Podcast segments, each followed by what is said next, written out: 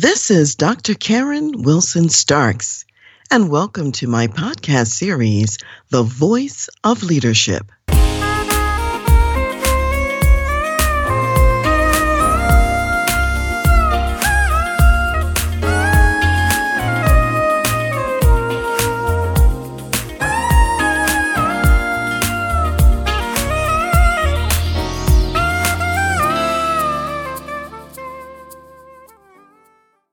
The last few weeks, we've been talking about living leadership legacy and some of the pieces that go with it. Last time, we talked about leverage marketplace ministry, which was all about the self examination, all in the spirit of something I really believe in, which is lead yourself first. Today, we're going to add a couple more pieces to the five part process. Today, we're going to add part two, which is liberate clarity, and part three, which is link priorities. That's what we'll tee up in today's segment. So, when we think about liberating clarity, it really means getting clear about what it is that God wants you to do in the workplace.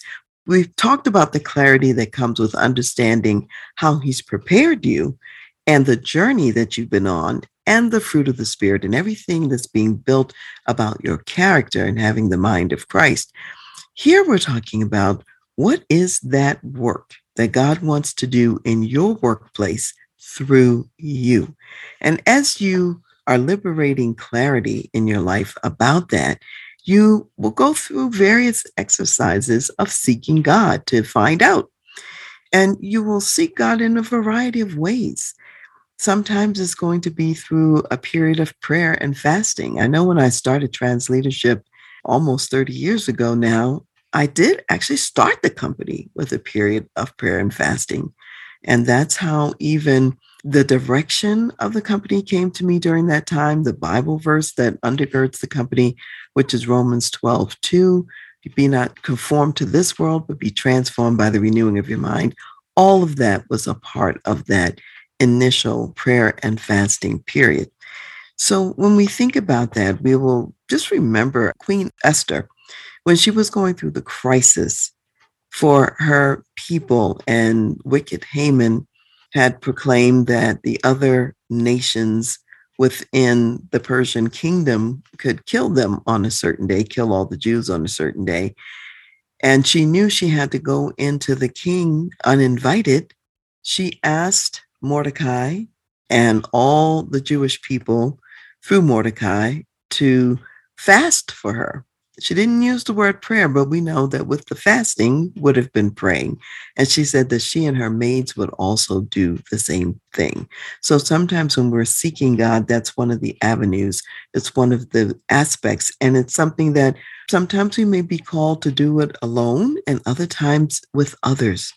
And most of the time, it's with others, such as in Esther's case, she called the community and her close in maids to fast and pray with her. In this process of seeking God, we want to attune our ears so that we also hear from God.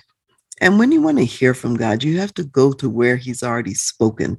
So we know that in the scriptures, in the Bible, He's already spoken and said many things. And he's not going to say something today that contradicts what he's already said. The Bible is a unity, it all goes together. So, as you are in Bible study, as you are meditating on the word, not just reading it, but actually spending time there, really turning it over and around in your heart and mind, and meditating on those scriptures and reflecting on what they mean and what they're saying, not only just what they meant at the time that they were said and for that period in history and that era we know that all scripture is given for our use even today as an example so what is god even saying by this example to you today in your workplace and you may have to spend some time journaling what you're getting out of this in order to get to see the whole big picture of what it is that God is saying. You seek God, you hear from God, then you have to interpret God's message. And a lot of times, as we're in the interpreting God's message period, there are other resources that He will bring to bear and send our way so that we can have, for example, conversations with other believers. And as we're having those conversations with other believers, additional insights will occur to you that you might not have thought of if you were just with your own thoughts in the process. Now, of course, we know the Holy Spirit of God can quicken your own thoughts as well. So I'm not saying that's ineffective. I'm saying that there are times when He will bring other brothers and sisters alongside us as well. If you'll recall in the book of Acts, when the early church was in its infancy stage, the church at Jerusalem was kind of, if you will, a headquarters church of sorts. And as the dispersion had happened, and because of persecution, people were going out as missionaries, even to the Gentile regions and nations. What we find is that they didn't know exactly what to tell the Gentiles because there were some who were called the Judaizers, wanted to put the entire law on the Gentiles and have them follow everything that they were following as Jews.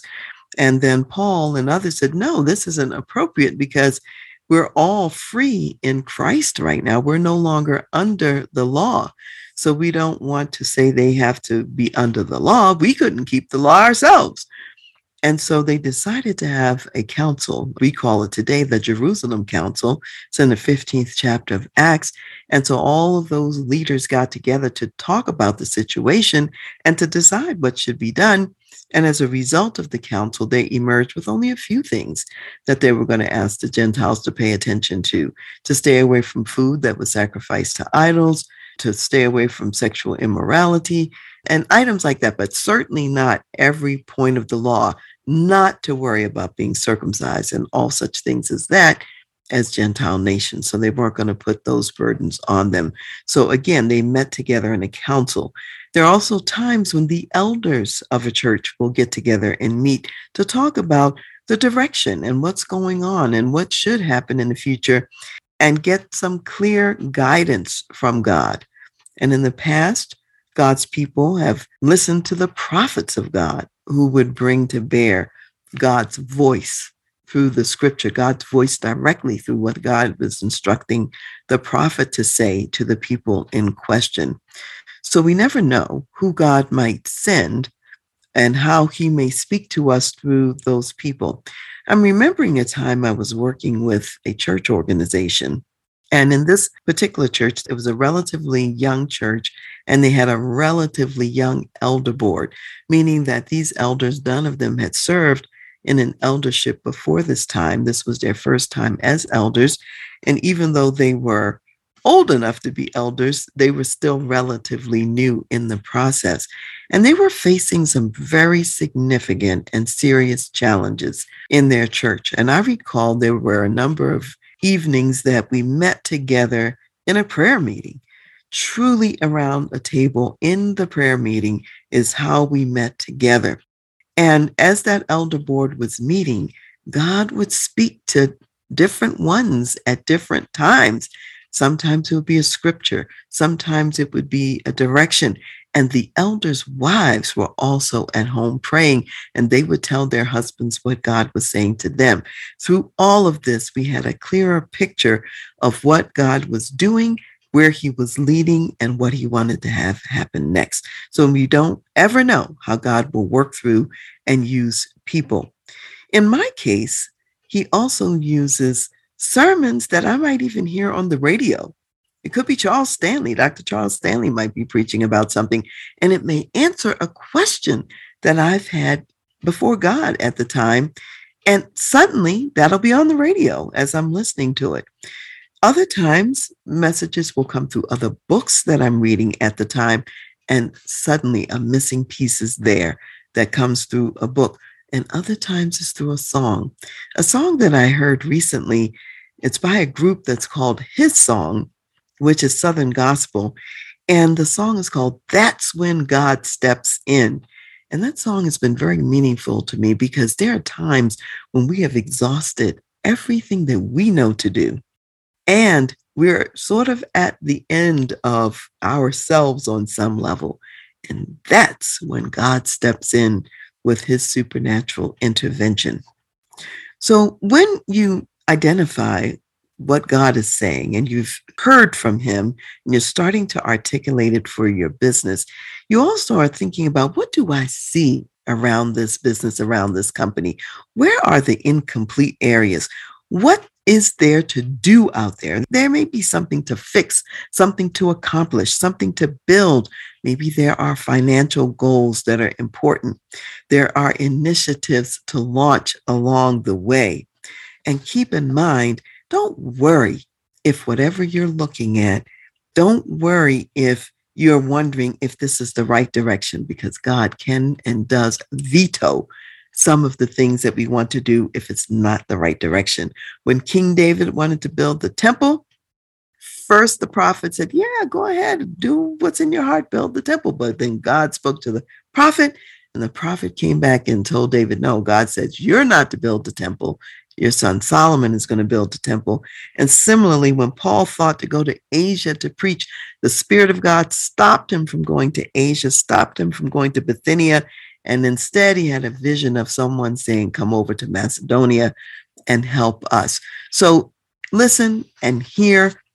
And when your heart's in the right place, even if you're accidentally headed in the wrong direction, God knows how to stop you and He knows how to reorder your direction, order your steps according to His word. And then the second half of this, once you have clarity, is linking that clarity to priorities. In other words, in what order do you do the things that God has put on your heart to do? You want to create a strategy, think about a strategy, and identify levers for change. There's some activities that if we engage in them, it's going to knock down some dominoes that are really important where one thing leads to another. So the order of priorities is important. So focus on the order and make sure that that order also fits in with your life being in some degree of balance, being in some degree of life integration and time mastery for you, where you have time to spend time with the Father. So, as we close today, as we're thinking about clarity and linking priorities, there are two scriptures that I want to share with you. The first is Proverbs 29 and 18. And it says, Where there is no revelation, the people cast off restraint, but happy is he who keeps the law. The point here being that God wants to give us revelation and vision so that we have clarity. And then Proverbs 19:21 says, There are many plans in a man's heart. Nevertheless, the Lord's counsel that will stand. So as you plan all kinds of things in your heart that make sense to you, as you see the leading of God, He can change it. Be open anything where He might shift your direction, shift your priorities. Remember, you're not alone. God is leading. He's at the helm of the ship, and you are attached to the vine.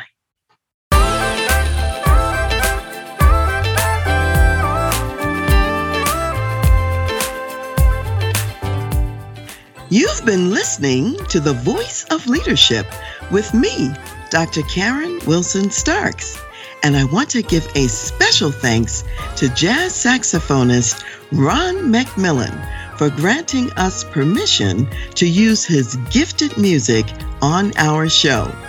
Thanks for listening. And remember to go to my website, transleadership.com, for more strategies, insights, and leadership resources.